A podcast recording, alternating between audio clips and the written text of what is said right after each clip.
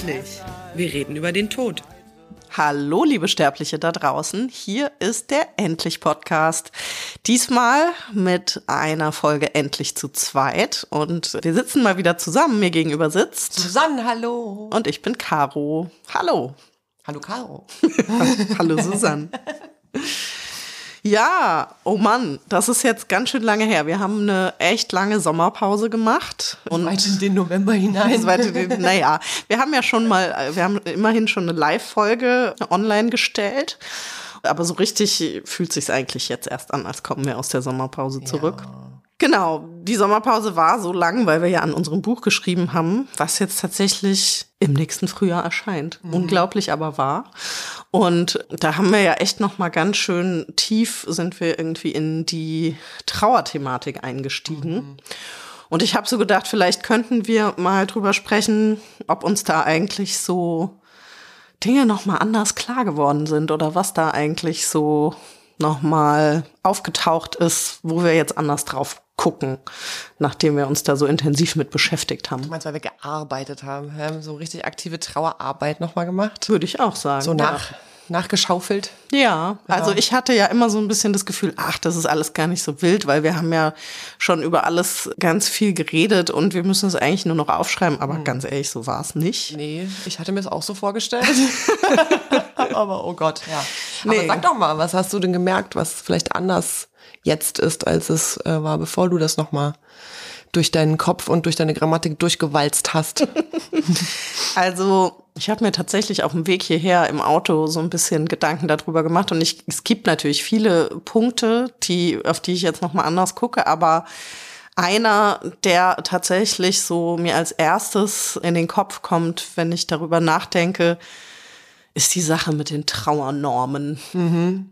Die ähm, gesellschaftlichen, oder was meinst du damit? Genau, die gesellschaftlichen, mhm. also so die Normen, die die Gesellschaft und wir uns dadurch natürlich auch selbst irgendwie auferlegen, wenn es um Trauer geht. Und während ich so meine Geschichte nochmal aufgeschrieben habe, ist mir klar geworden, dass sozusagen der Schmerz um diesen Verlust ja zwar riesengroß war und natürlich dadurch auch nochmal verstärkt, dass es eben ein Suizid war und ein gewaltsamer Todesfall, aber was mir, glaube ich, vorher noch nicht so klar war, war einfach, was da nochmal obendrauf kam von gesellschaftlichen Erwartungen, von auch so offiziellen Dingen, ne? ob man irgendwie eigentlich arbeiten darf, nicht arbeiten darf, darf man sich eigentlich frei nehmen, wenn man irgendwie in Trauer ist oder so. Also dieser ganze Druck, der irgendwie aus den Konventionen entsteht. Mhm. Und da musste ich irgendwie noch mal so dran denken. Ähm, Megan Devine hat es, glaube ich, in ihrem Buch auch geschrieben. Die macht so eine Unterscheidung zwischen dem Schmerz, der irgendwie dadurch entsteht, dass du einen geliebten Menschen verlierst, und dem Leid, was dadurch entsteht, was eben noch so alles obendrauf gepackt wird. Mhm. Also Ansätzen wie ist doch jetzt auch mal wieder gut und du musst nach vorne schauen oder an ja, Erwartungen oder gut gemeinten Ratschlägen oder so Dingen wie äh, du wirst dadurch stärker werden oder so. Mhm. Die ja nochmal so einen ganz anderen Raum schaffen, in dem echt viel Scheiße passiert. Hm, ja, so Erwartungsdruck erzeugen die vor allem, oder? Genau. Ja. Also ich habe halt im Buch noch mal genau aufgeschrieben, wie eigentlich dieser ganze Weg so bei mir war und da ist mir noch mal klar geworden, was das für ein krasses Labyrinth war, durch das ich mich da irgendwie durchgeschlagen habe. Also bei mir hatte das ja vor allem damit zu tun, dass ich einfach wirklich nicht mehr funktionieren konnte. Ja. So. Ja. Und den Eindruck hatte, oder nicht den Eindruck hatte, sondern irgendwann nach ein paar Monaten, nachdem ich immer wieder versucht habe, irgendwie einfach normal weiterzumachen, arbeiten zu gehen, immer wieder gemerkt habe, es geht nicht, wieder krankgeschrieben war, wieder arbeiten gegangen bin, wieder krankgeschrieben war, so gemerkt habe, okay, ich es muss jetzt irgendeinen Punkt geben, wo ich diese Kapitulation irgendwie akzeptiere. Wow. Ja. Und das habe ich ja dann gemacht oh. und ähm, habe mich irgendwie für eine längere Zeit krank schreiben lassen. Also meine, mein damaliger Arbeitgeber hat mir ja für ein halbes Jahr eine Krankheitsvertretung sozusagen zugesichert. Und ich wurde eben natürlich weiter bezahlt, weil ich offiziell krankgeschrieben war, was ja auch irgendwie ein Riesenprivileg ist, was man, mhm. äh, was wirklich auch nicht alle Trauernden haben.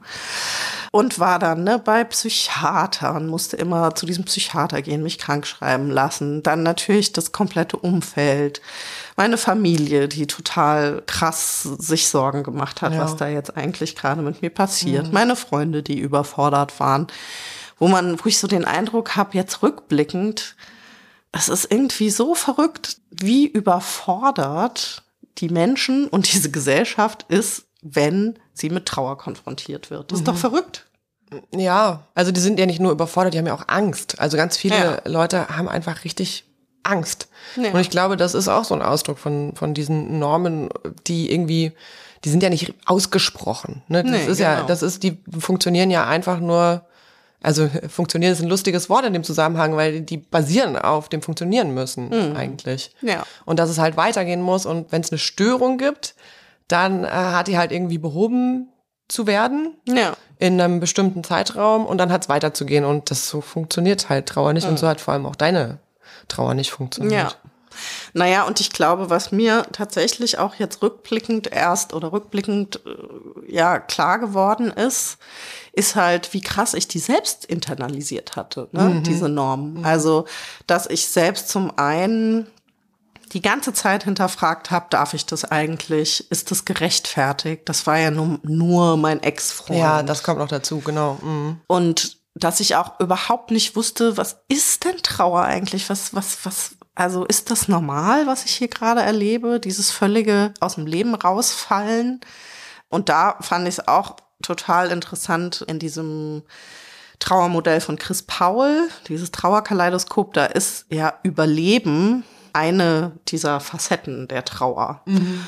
Und ich glaube, dass ich das halt damals, dass es total wichtig gewesen wäre, dass mir jemand sagt, ey, das, was du gerade erlebst, gehört zur Trauer oder kann auf jeden Fall zur Trauer dazugehören. Mhm. Dass du einfach nur überlebst und das an sich schon eine Riesenleistung ist, wie lange ja. das auch immer dauert. Ja. Und dass das funktionieren können und wieder äh, weiterleben und irgendwie da, ja, wieder irgendwie ins Leben gehen, dass das erstmal da einfach nicht stattfinden muss, mhm. sondern dass es diesen Raum geben kann. Mhm. So. Und das gilt ja auch so ein bisschen für alle Krisen im Leben eigentlich. Ne? Ich meine, bei, bei der Trauer ist es besonders heftig, aber das, das gilt ja auch für, wenn man ein Kind gekriegt hat zum Beispiel und mhm. ja auch das ganze Leben durcheinander geworfen ist und du denkst, äh, also was, was wird denn jetzt hier gerade von mir erwartet? Wobei da ist es halt relativ ausgesprochen und jeder hat äh, eine Meinung dazu, wie, wie jeder man hat die jetzt Meinung, dass es total schön sein muss und dass ja, du total glücklich sein genau. musst darüber, dass du jetzt die schönste Zeit deines Lebens, das ist genau. die Erfüllung aller Vorstellungen und das ist es halt nicht und das muss es auch überhaupt nicht sein. Für manche Leute ist es das vielleicht, mhm. aber eben nicht für alle. Ja, und sich diese Normen, die da in der Gesellschaft existieren, sich die mal bewusst zu machen, ja. Das ist also für dich vor allem rausgekommen. Ja, und sich vor allem auch bewusst zu machen, wie krass die auch für mich selbst gelten. Also wie sehr ich da total mit drin stecke oder mhm. jedenfalls mit drin gesteckt habe und mir dadurch halt selbst den Raum und die Zeit, die ich gebraucht hätte, erstmal gar nicht zugestanden habe. Mhm. Und dass ich eigentlich diesen Schritt, mh, also rückblickend glaube ich, dass es eine totale Leistung von mir war, an irgendeinem Punkt zu sagen, okay, ich akzeptiere das jetzt, dass das so ist und ich sorge dafür, dass meine Umstände so sind, dass ich das leben kann. Aber in der Situation selbst hat sich das halt angefühlt, wie ich schon gesagt habe, wie eine Kapitulation, mhm. wie okay, ich äh, ergebe mich jetzt, ich ergebe mich jetzt, so und auch wie ein totaler, ähm, wie ein totales Scheitern. Ja. Und ich glaube, dass das ein völliger Bullshit war. Also ich glaube, dass das eigentlich der wichtigste Schritt irgendwie in meiner Trauer war, mich dem zu stellen und dem irgendwie den Raum zu geben und die Umstände anzupassen. Du hast ja dadurch wahrscheinlich auch zum ersten Mal wieder eine Entscheidung selber getroffen. Ja. Und ja. das ist, das darf man ja nicht unterschätzen in solchen Momenten, wenn man das Gefühl hat, alles von außen gibt einem vor irgendwas. Man hat ja einen kompletten Kontrollverlust. Mhm. Man fühlt sich total ohnmächtig und ausgeliefert. Mhm. Und wenn du dann zum ersten Mal eben wieder eine selbstbestimmte Entscheidung triffst, das kann dir halt das Leben retten. Genau, nur dass ich damals das so nicht empfunden habe. Ne? Mhm. Ich habe das ja quasi empfunden als äh, quasi so eine Fortführung dieser Ohnmacht und so. Mhm. Und ich glaube, da hätte es mir geholfen, wenn mir das jemand gezeigt hätte. So, wenn ja. mir jemand aufgezeigt hätte, das ist jetzt kein Scheitern, sondern du machst jetzt einen Schritt in Richtung, du erkennst deine Trauer und du nimmst die an als das, was sie ist und lebst die und das ist gut so. Mhm. Ja. Genau, das war so das größte Ding und das, ja, und die größte Erkenntnis war, dass ich wirklich diese Trauernormen für, also, dass die für einen Arsch sind und dass ich die echt, die sind meine Feinde. Das ist ein Emanzipationserlebnis.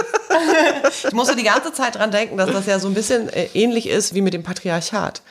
Ach ja, sag mal. Naja, wir wachsen ja auch auf da drin und äh, jeder hat diese Normen. Also ich meine, jetzt, die Leute, die jetzt 20 sind, sind natürlich anders dran als wir noch vor 20 Jahren.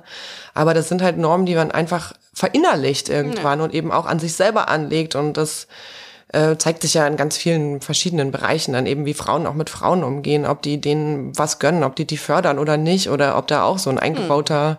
Misogynismus, Misogynität, Miso... Miso-Suppe. Die Miso-Suppe drin ist, weißt du. ja. ja. du hast dich emanzipiert von den Trauernormen. Ja, das ist doch, ein, das ist doch eine gute Sache. Ja, ich finde das auch gut. Aber was ich auch sagen muss, ist, ich habe gerade heute was gelesen, wo tatsächlich, wo ich so dachte, aha, die Trauernormen können, also, oder überhaupt diese Normen können irgendwie auch, kann vielleicht auch, äh, können, können ihre guten Seiten haben mhm. oder können Leuten auch helfen. Ich habe nämlich bei äh, Nora Gomringer, die ja bei uns auch schon mal zu Gast ja. war, und ich verrate vielleicht nicht zu viel, dass es demnächst auch äh, eventuell noch mal eine Fortsetzung dieses Gesprächs geben wird. Genau, weil Nora, mit der haben wir ja über Trauer gesprochen, weil ein Freund von ihr gestorben ist. Und jetzt in der Zwischenzeit ist ihre Mutter gestorben. Mhm.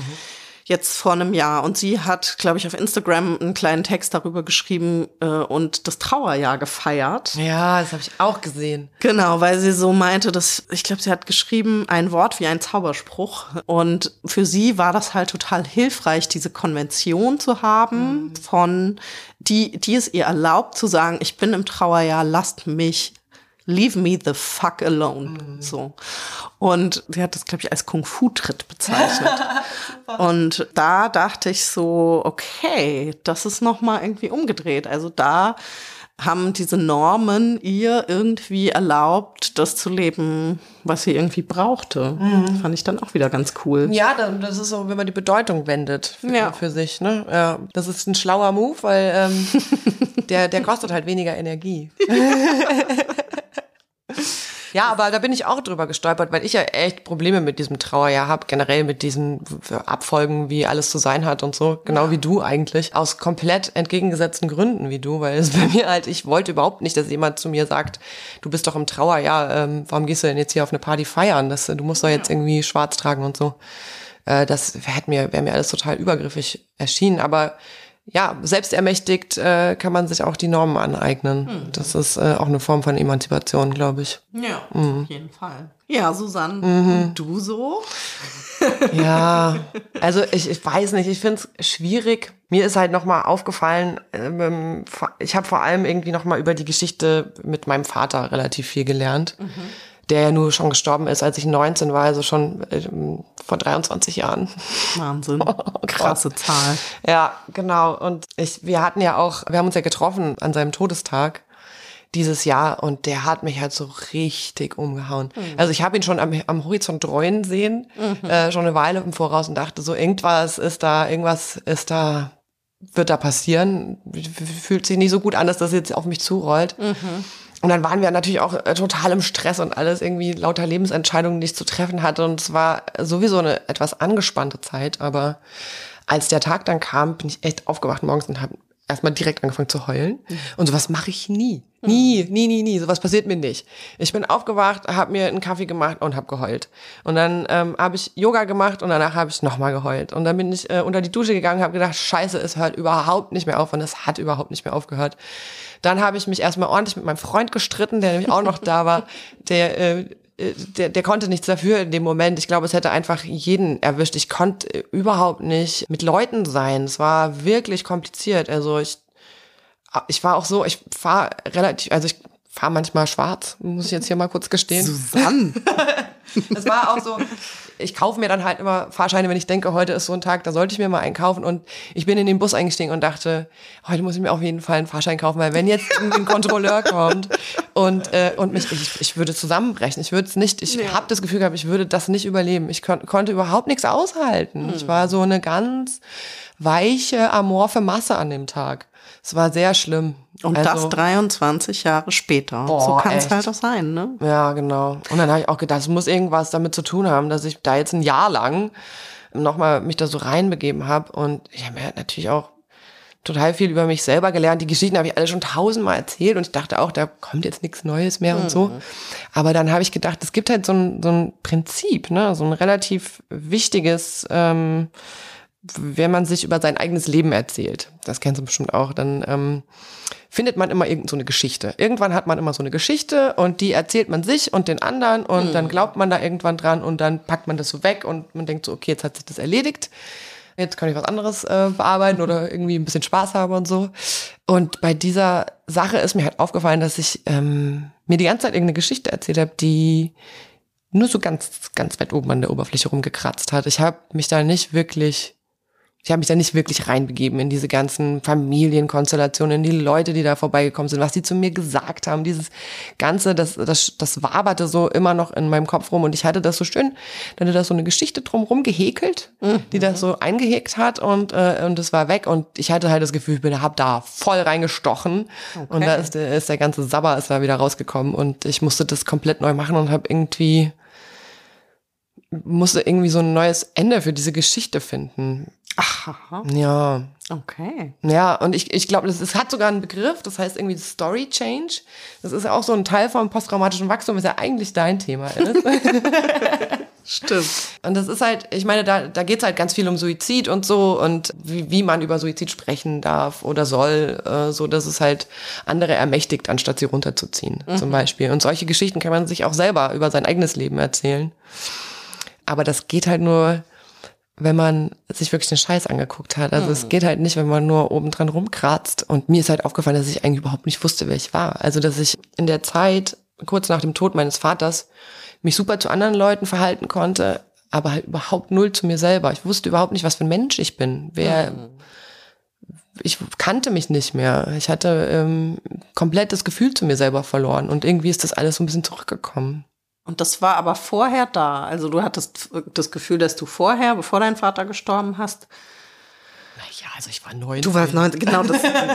so. so gut, aber, wie man sich halt kennt mit 19, ja. aber klar. Aber da ist was verloren gegangen. Ja, so. irgendwas ist mir verloren gegangen, genau. Und ich habe, ähm, ich hatte nicht so richtig den Arsch in der Hose oder vielleicht auch nicht die Möglichkeit äh, zu der Zeit danach zu suchen, was das eigentlich mhm. ist. Und das war natürlich auch die Beziehung zu meinem Vater. Also diese ganzen, mh, hm, wie heißt das, diese Beziehungsansatz äh, in der Trauer. Der beziehungsorientierte Ansatz. Dankeschön. Ja, äh, genau. Den, das ist mir, äh, das, äh, da ist es mir wie Schuppen von den Augen gefallen, dass ich eigentlich das versucht habe, das einfach abzuhaken und zu denken, okay, das ist jetzt vorbei, jetzt äh, brauche ich was Neues. Aber ich habe halt diese Beziehung zu meinem Vater nicht mehr gehabt. Mhm. Und indem ich darüber geschrieben habe und, äh, und wir das so aufgearbeitet haben und so, ähm, habe ich die halt ein Stück weit wiedergefunden und das war total schmerzhaft. Und das habe ich halt voll an dem, an dem Todestag gemerkt. Mhm. Ja.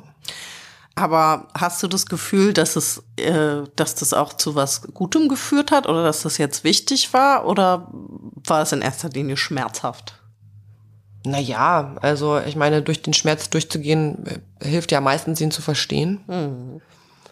Und Erkenntnisinteresse ist einer meiner großen Triebwerke äh, in meinem Leben. Also von daher auf jeden Fall. Also je mehr ich weiß und je mehr man sich über sich selber weiß, desto besser kennt man sich und kann so Sachen einordnen und desto einfacher lebt sich's ja auch. Mhm. Das muss man ja auch mal dazu sagen. Es ist einfach einfacher für mich jetzt hier, hier zu existieren, weil ich die Dinge einordnen kann äh, in eine bestimmte Art und Weise. Ich kann, ich kenne meine Gefühle, ich habe halt gelernt, dadurch irgendwie die erstmal zu sehen und zu denken, oh krass, äh, zum Beispiel, ich bin eifersüchtig, warum ist das so? Oder oh, ich habe irgendwie Angst gerade, äh, krass, äh, warum? Mhm. Also, weißt du, und überhaupt dieses Erkennen erstmal, das hat so lange gedauert. Mhm. Und das klingt so banal und so puffig und piefig und also so, als könnte man es eigentlich schon direkt mit der Muttermilch einsaugen. Das ist ja so einfach, aber das zu kapieren und danach zu leben, ist so schwer. Ja. Dass ja. es mir jetzt nach 23 Jahren dann irgendwann mal gelungen ist. Ja, krass. Ja. Aber doch auch wirklich gut. Ja. Aber ich weiß auch nicht so richtig, ob ich jetzt was Neues über die Trauer gelernt habe oder so. Ich glaube, ich habe eher was äh, über mich gelernt schon wieder. Mhm. Ähm, ist auch nicht schlecht. Nee, nee, ähm, nee. Also. Ich ja. denke ja immer, wenn wir alle viel mehr über uns selber wissen würden, dann wäre alles so viel einfacher. Ja, ja ne, und auch über Beziehungen. Also dieses ganze, du hast es auch eben gesagt, dass du, warte mal, wie war denn das? Ach so, dass du dachtest, das ist ja alles schon in dich eingeschrieben, diese ganzen Trauernormen und so weiter. Und ich meine, das hängt ja auch damit zusammen, in welchen Mustern man aufwächst und äh, was man so für Werte vermittelt kriegt und so. Und da einfach so einen Weg zu finden und so eine Haltung. Ich finde, ja. ich bin ja ein großer Fan von Haltung. Ja. Einfach so eine Haltung für sich selber zu entwickeln, wie man dieser Welt gegenübersteht. Mhm. Und eben, das Voraussetzung davon ist irgendwie, dass man sich selber kennt. Ja. Zu einem großen Teil. Man kann sich ja nie selber kennen. Komplett. Aber das wäre auch langweilig. Ja. Da, ja. da, da wäre es mir echt langweilig. Ja, eine Haltung dazu zu finden, das ja. finde ich einen ganz guten Ausdruck dafür. Also ich glaube, da, dafür hat mir diese ganze Auseinandersetzung jetzt wirklich nochmal geholfen, mir einfach echt eine Haltung zuzulegen zu bestimmten Sachen, mhm. was so die Trauer angeht. Was mich mal noch interessieren würde, ist, ähm, das kenne ich ja nicht, ne? Aber ich habe mich die ganze Zeit gefragt, auch wenn ich so deine Texte gelesen habe und so, wie, wie ist denn das? Also wenn man das Gefühl hat, man darf nicht so richtig um diese Person trauern. Also weil bei mir war es immer Familie, das war immer klar, ne, da gibt's ja so eine, diese bescheuerte Trauerhierarchie, über die wir auch schon mal geredet haben. Ja. Aber wie fühlt denn sich das an? Scheiße. Ja. Scheiße fühlt sich das an. Also, mh, mm,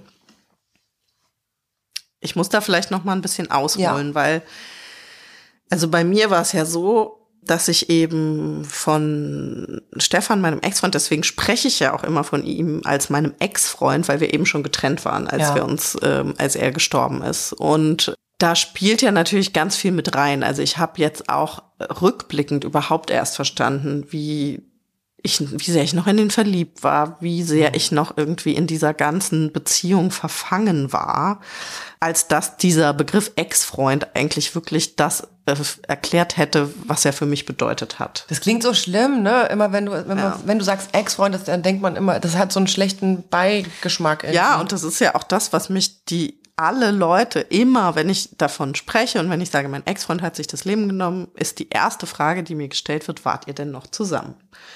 Hm. Und natürlich ist die unausgesprochene Botschaft hinter dieser Frage, oder die, ja genau, die mhm. unausgesprochene Botschaft ist, ach ja, wenn ihr nicht mehr zusammen wart, dann ist es ja nicht so schlimm. So. Ja. Und das ist übrigens, was für mich ein ganz, ganz großes Aha-Erlebnis war, weil da dieses ganze Konzept der entrechteten Trauer mit dranhängt. Mhm. So, also das ist für dieses Prinzip von, ich trauere um jemanden, aber ich darf das gar nicht so richtig oder ich bin nicht in der richtigen Rolle, weil mhm. ich ja nur die Ex-Freundin bin. Mhm. Ähm, dafür gibt es einen Begriff und der heißt eben entrechtete Trauer oder im Deutschen sagt man auch manchmal aberkannte Trauer dazu. Mhm. Und das finde ich auch so ein großartiges Konzept, mit dem ich mich eben auch jetzt länger auseinandergesetzt habe wo eben so ein amerikanischer Forscher irgendwie schon in den 80er Jahren darauf aufmerksam gemacht hat, dass es eben Menschen sozusagen im Umfeld von Leuten gibt, die sterben, die halt total wichtig äh, waren für diese Person und für die diese verstorbene Person total wichtig war, die aber meistens eben nicht zur Familie äh, gehören mhm. und dadurch natürlich diese Rolle irgendwie nicht innehaben so und die dann weniger professionelle Unterstützung erfahren und auch weniger so zwischenmenschliche Anteilnahme. Mhm. So, ach, dein Nachbar ist gestorben, ah ja, und ähm, wie war dein Tag so? Ja, so. Genau. Mhm. Und ein Beispiel fand ich zum Beispiel total interessant. Er schrieb, dass zum Beispiel bei Leuten, die im Pflegeheim gewohnt haben, so Zimmernachbarn oder so total mhm. wichtig werden können Voll. über Jahre hinweg, ja. die dann aber einfach so ein bisschen vergessen werden, wenn der Mensch stirbt, so, ja. weil sie halt nicht zum engen familiären Umfeld gehören und weil sie ja irgendwie nur eine Person waren, die man da irgendwie im Pflegeheim kennengelernt hat und so. Mhm. Genau, jetzt habe ich ein bisschen ausgeholt, ja, um deine Frage zu beantworten. Ja, aber das finde ich toll, weil das ist genau auch das, was mich interessiert. Ich meine, das gibt's ja relativ oft und ich, das, damit, damit habe ich halt null Erfahrungen einfach. Genau, und ich glaube, auch da war es halt so, natürlich habe ich das damals alles nicht kapiert. So, ne? Ich hatte halt Schuldgefühle, weil ich eben diesen Totalzusammenbruch hatte und gleichzeitig nicht wusste, ob ich das eigentlich darf.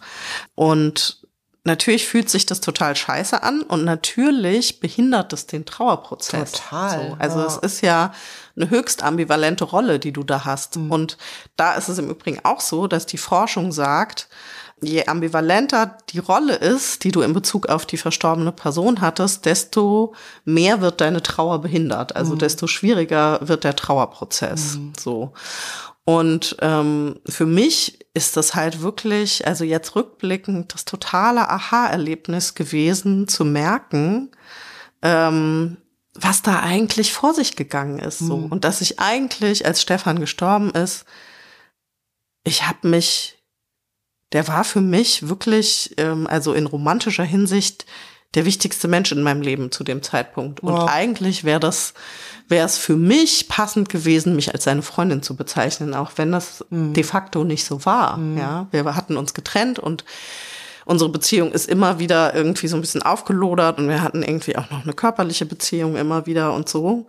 Ähm, aber ich war nicht seine Freundin so. Und da gab es auch andere Leute. Es gab ja auch tatsächlich zu dem Zeitpunkt, als er gestorben ist, eine, eine Freundin, die er hatte, von der ich nichts wusste. So. Mm. Und das sind natürlich alles Sachen, die ich damals null gecheckt habe, wie krass diese Rollenverwirrung sich auf meine Trauer auswirkt mhm. so und wie komplex das dadurch wird. Ja. Ja. Wow. Und das, hm. ja, und das ist halt, glaube ich, auch wieder, also da schließt sich so ein bisschen der Kreis zum Anfang. Das ist halt auch wieder der ganze Scheiß, der oben drauf gepackt wird. Ne? Das ist auch mhm. wieder das Leid, was durch diesen ganzen, durch diesen ganzen Scheiß, der da drum herum wabert, entsteht und nicht, das ist nicht gleichzusetzen mit dem Schmerz um diesen Tod oder um diesen Verlust oder mhm. um diese Person. Nee, nee, nee, da, da kämpfst du ja noch mal gegen ganz andere Windmühlen an. Ja. Und meinst du denn, dass dir das geholfen hat? Also, weil ich habe mich da versucht reinzuversetzen und, und habe gedacht, ich glaube, ich hätte als allererstes äh, diese Bezeichnung geändert ich glaube, ich hätte nicht gesagt, mein Ex-Freund ist gestorben, sondern irgendwas versucht, was anderes zu finden, was die Leute ein bisschen besser verstehen können, dass es ähm, ernst ist. Weißt, also, weißt du, also nicht, dass es jetzt nicht ernst war, aber du weißt schon, das ist so. Was denn so? Zum ja, da vor allem mein Geliebter. Mir fallen nur so ganz schlimme Sachen ein auf. Irgendwie so ein, weiß nicht, so ein naher Mensch oder sowas oder hm. so. Significant Other gibt's doch immer noch äh, im Englischen. Das finde ich immer so schön, weil das, das heißt halt nicht äh, Freund, Freundin und das schließt halt sämtliche Beziehungskonstellationen ein, die es so gibt. Einfach jemand Wichtiges. Hm. So Significant other person. Ja, ich glaube, dass das total geholfen hätte, aber auch da ist es so, mir war das halt damals alles nicht bewusst. Mhm. Ne? Das sind alles so Dinge, die unter der Oberfläche abgelaufen sind, die ich wahrscheinlich vielleicht auch mit gutem Grund erstmal von mir weggehalten habe, weil ich da wahrscheinlich drunter zusammengebrochen wäre unter dieser Last, ja. Mhm. Also ich glaube, das ja, das braucht ja auch alles seine Zeit und seinen Weg, bis man irgendwie solche Dinge kapiert. Aber klar, ich könnte mir tatsächlich mal überlegen, ob ich dafür Na, ich weiß nicht, vielleicht einen anderen Begriff äh, benutzen könnte. Naja, ich fände das eigentlich eine schöne Sache, weil es mir auch immer wieder auf die Füße fällt. Na, total. Weil du musst ja immer sagen, es war mein Ex-Freund, aber. Ja, und du also, musst immer erklären. Ja. Und das ist lustig, weil ich habe gerade neulich für so eine Frauenzeitschrift, die hat mich gefragt, ob ich irgendwie einen Artikel schreibe. Und dann habe ich den geschrieben und da ging es eben auch um Stefan. Mhm.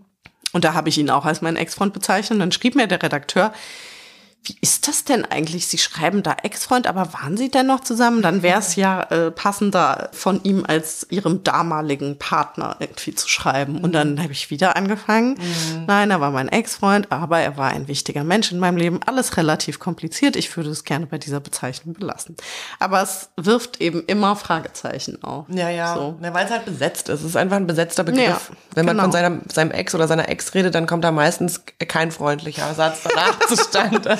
Also ich muss mal sagen, dass ich zu all meinen Ex-Freunden eine ganz hervorragende Beziehung. Naja, ganz hervorragend möchte ich jetzt nicht sagen, aber zu meinen wichtigen Ex-Freunden bin ich, mit denen bin ich recht freundschaftlich verbunden. Stefan auch noch? ähm, ja, jetzt wieder, würde ja. ich sagen. Ja, eine Zeit lang waren wir nicht so freundschaftlich ja. verbunden, aber es wird, würde ich sagen. Ja, ist am, ja. ist am Wachsen. Hm. Ja.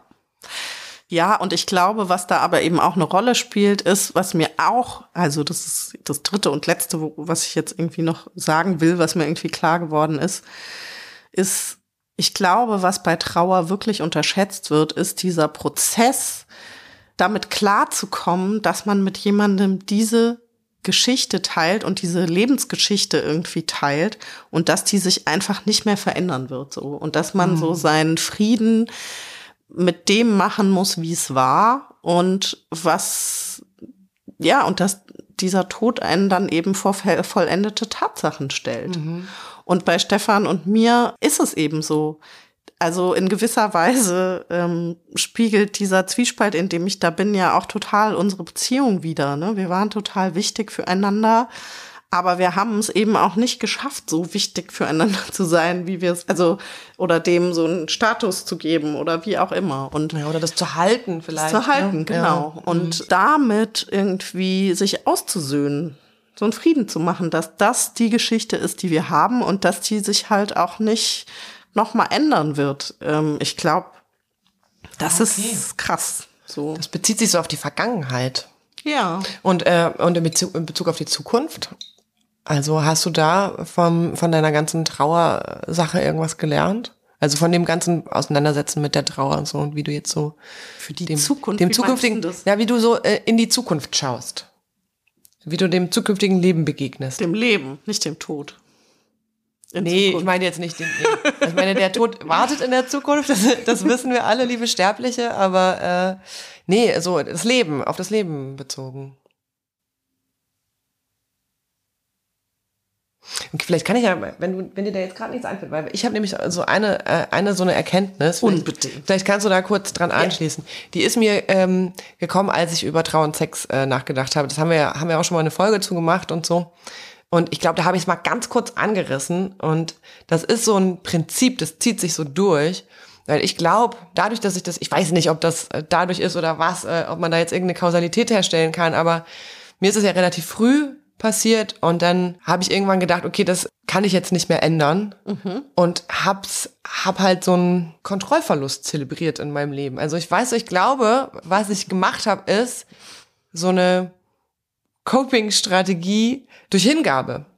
Mhm. Durch einfach durch so ein okay, ich kann das nicht ändern, ich habe keine Kontrolle über das Leben. Also diese, diese Realisierung, ich habe keine Kontrolle über das, was hier passiert. Gefühle finden statt, ich muss damit irgendwie klarkommen, ist es okay, dass das äh, stattfindet. Und ich versuche halt irgendwie das so zu drehen, dass ich maximal hedonistisch damit leben kann. weißt du? Und ich glaube, dass das meine Lebensqualität extrem gesteigert hat. Und hm. ich weiß nicht genau, ob man das jetzt wirklich eins zu eins kausal darauf zurückführen kann, wahrscheinlich nicht. Das wäre auch totaler Quatsch, weil ich, mir wäre immer noch lieber, das wäre alles nicht passiert. Ja? ja. Und möglicherweise wäre ich trotzdem genauso eine hedonistische Person geworden, wie ich jetzt bin. Aber das möchte ich auch gerne glauben. So. ja, das wäre schon schön. Vielleicht ist das einfach auch so eine Grund, so, so eine Grundeinstellung, so, so eine Grundprogrammierung oder so. Aber diese, diese Erkenntnis und ständig habe ich das. Ich denke das bestimmt am Tag dreimal. Ich habe keine Kontrolle dies alles entzieht sich meiner Kontrolle. Das macht mich bestimmt nicht zu einer besonders guten Mutter zum Beispiel. also das hat so seine Hindernisse in bestimmten Bereichen, aber in Hinsicht darauf, irgendwie mit dem Tod klarzukommen. Deswegen behaupte ich auch immer wieder, was mir Leute ständig unterstellen, was nicht die Wahrheit wäre, dass ich keine Angst vorm Tod habe. Also vor meinem eigenen jetzt. Ja. Aber ich fürchte, das ist halt ein bisschen so. Ich habe wirklich keine Angst davor. Ich möchte nicht sterben, aber ich weiß, dass ich es irgendwann werde und ich glaube dann, ich, ich habe keine Angst davor. Weil ich mir so denke, ich hab's doch eh nicht unter Kontrolle. Warum, weißt du, es, es bringt ja nichts da. Also ich glaube, da hast du mir definitiv was voraus, weil dieser Kontrollverlust, also ich meine, das ist ja so ein bisschen der Weg der Erleuchteten, ja. ja, oder genaue Gegenteil davon. Weißt du, so, die Leute, die halt auf alles scheißen. nee, aber so ist es bei dir ja nicht. Also ich glaube ehrlich gesagt, dass du eine verdammt gute Buddhistin wärst in der Hingabe und so. Würde ich doch nur spirituell sein. Ja, ja. ja Vielleicht ja, kommen ja, wir da noch irgendwo zusammen. Aber nee, ich glaube tatsächlich, dass das bei mir, darüber habe ich auch schon öfter in der letzten Zeit nachgedacht ich glaube, und ich kann nicht sagen, also ich kann sagen, dass ich im Hinblick auf die Trauer und auf den Umgang mit dem Tod und so weiter, da bin ich so viel weiter, als ich das irgendwie jemals hätte mir vorstellen können. So, das glaube ich schon. Aber ich habe halt schon gemerkt, dass diese ganze Auseinandersetzung, diese intensive Auseinandersetzung mit dem Tod auch ganz schön viel, ja, der Tod ist einfach sehr präsent in meinem Denken. Und ist es gut oder findest du das eher belastend? Ich finde das auch belastend. Ja. Also ich finde das auch gut, weil das halt natürlich, wie gesagt, noch eine ganz andere, also mm, die Auseinandersetzung mit dem Tod hat mir, glaube ich, total viel gebracht für jede weitere Begegnung, die ich irgendwann haben werde mit dem Tod. Mm, Und dafür auch, ja. bin ich so dankbar. Ja. Aber es hat wirklich mm, eine Unbeschwertheit auch genommen und also ich denke wirklich sehr oft an den Tod. Und ich kann nicht sagen, dass. An deinen eigenen jetzt oder an den von anderen Leuten? Beides. So. Und ich glaube, das hat auch mit meiner Bestattersache zu tun, mhm. dass ich halt wirklich Menschen in jedem Lebensalter gesehen habe, tote Menschen. Also ne, angefangen bei Babys bis hin zu äh, Leuten, die irgendwie über 90 waren. Mhm. Dass ich einfach das Gefühl habe, ich kann mir das nicht mehr erzählen, dass das mich nicht betrifft oder dass es andere Leute nicht betrifft oder dass einen das erst in einem bestimmten Alter betrifft oder keine mhm. Ahnung was, auch mein eigener Tod. Und dadurch ist der schon extrem präsent und nicht nur in einer, auf eine gute Art und Weise. Aber liegt das vielleicht daran, dass du gerade super krass verantwortlich bist für, für dein Kind und ja, so? Ja, ganz bestimmt. Ja, ne? Ja. Ja, weil das ist ja, das ist ja dann auch so ein Moment, wo man denkt, man kann jetzt nicht, das, das, das darf jetzt nicht sein, weil ja. das würde jetzt wirklich großen Schaden anrichten ja. und so. Ja. Genau. Und ich glaube, das ist so der Punkt, wo es mich am meisten belastet, dass mhm. ich halt so merke, vorher war mein eigener Tod, also das hatte so verschiedene Stadien vor Stefans Tod und bevor ich mein ganzes Leben irgendwie so einmal auf den Kopf gestellt habe, meinen Job an den Nagel gehängt habe, bevor ich meine ganzen Reisen gemacht habe und so da hatte ich so eine Angst, die gesagt hat, du hast ja noch gar nicht richtig gelebt. Oh, so. okay. Mhm. Und aber Caro war auch Gruftis, muss ich jetzt mal kurz sagen. Also du hattest auch so eine kleine Verklärungsphase. Ich hatte tatsächlich in meiner äh, Teenagerzeit, aber die ging auch relativ lange, so ein bisschen, äh, ja genau. Aber ich war nie, ich muss es ehrlich sagen, wie es ist. Also ich wollte, ich hatte nie den Arsch in der Hose wirklich Grufti zu sein. Ich war immer so Grufti-Sympathisantin und Mitläuferin mhm. okay. und hatte schon auch immer so bodenlange Seiden, äh, nee nicht Seiden, ähm, Samtröcke an und so. Du warst ein Ally. Ich Guck die Ally. Kann man so sagen. Genau. Und das, obwohl ich ja, also wirklich heutzutage, diese Szene ist ja auch höchst zweifelhaft oder hat jedenfalls ah, auch höchst zweifelhafte Seiten, möchte ich jetzt mal sagen. Nicht Aber damals, gealtert, nee. ich fand das mhm. alles sehr faszinierend und mm. so. Aber Jetzt habe ich den Faden verloren. Entschuldigung, du wolltest eigentlich nicht von deiner Teenager-Grufti-Zeit erzählen, sondern davon, dass du Angst hattest, nicht genug gelebt zu haben. Genau, richtig. Mhm. Und dann ist das Ganze passiert. Stefan ist gestorben. Ich habe alle diese Dinge in meinem Leben verändert und habe dann wirklich das Gefühl gehabt, ich lebe jetzt richtig. Und dann ist diese Angst, die ich vorher hatte, wirklich weggegangen. Mhm. Aber die hat sich jetzt eben so ein bisschen verwandelt. Also jetzt habe ich halt wirklich Angst und denke so, Mann, was ist denn, wenn, also, ne, mein Kind ist jetzt irgendwie, der wird zwei mhm. und das ist noch eine verdammt lange Zeit, bis ich irgendwie denken kann, okay, jetzt wäre es immer noch zu früh, aber äh, irgendwie kriegt er das schon hin. Genau, jetzt hat, ist es halt eher so eine Art von mhm. Angst geworden. Na, du wirst halt gebraucht. Ja. Ja. ja. Das ist ja auch was Schönes. ja, viele Leute hält das ja im Leben, ne? Also so ein, so ein Sense of Purpose und so. Ja, ich glaube, ich lerne das gerade, dass das auch was Schönes sein mhm. kann. Bisher habe ich das als eine große Bürde erlebt, aber ich glaube tatsächlich auch, weil ich das hat was damit zu tun, dass ich erst so kurz das Gefühl hatte, richtig zu leben. Also, mhm. das ist ja jetzt, ich meine, Stefans Tod ist jetzt nächstes Frühjahr oh Gott, sind es sieben Jahre? Nee, oder sechs? Warte mal. Zwei, nee, sieben. Sieben, ja, es sind sieben. sieben Jahre, genau.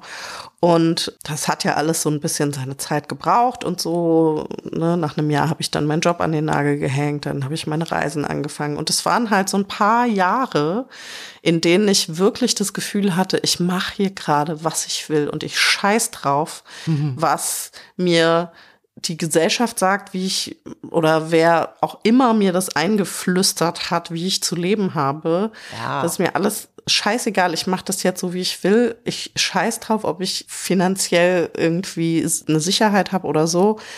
Ich will irgendwie richtig leben. Und das war so eine, das war doch eine relativ kurze und wahnsinnig wertvolle Zeit, die halt so selbstbestimmt war. Und naja, ich glaube, jeder, der die schon mal ein Kind bekommen hat, weiß, dass es mit der Selbstbestimmtheit dann plötzlich nicht mehr so weit her ist. So.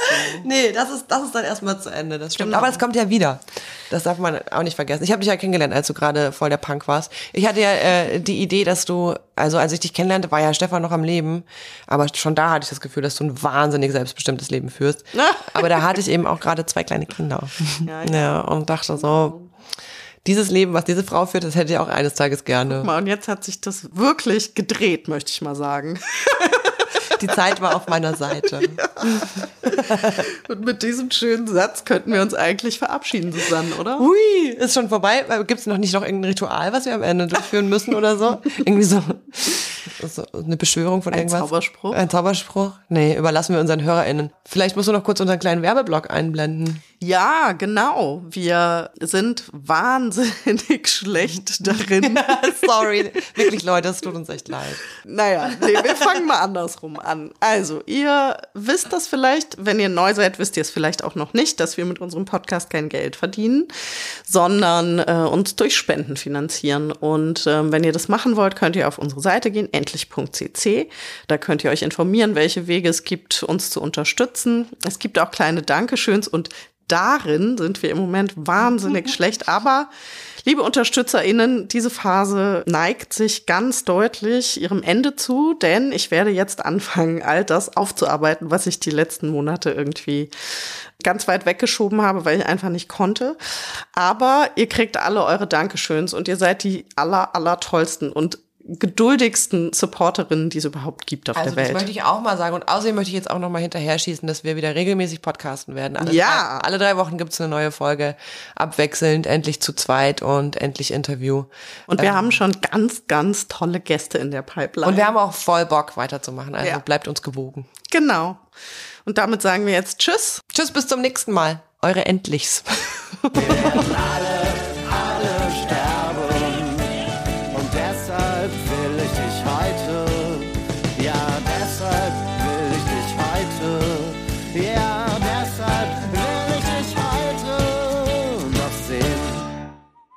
Endlich vorbei.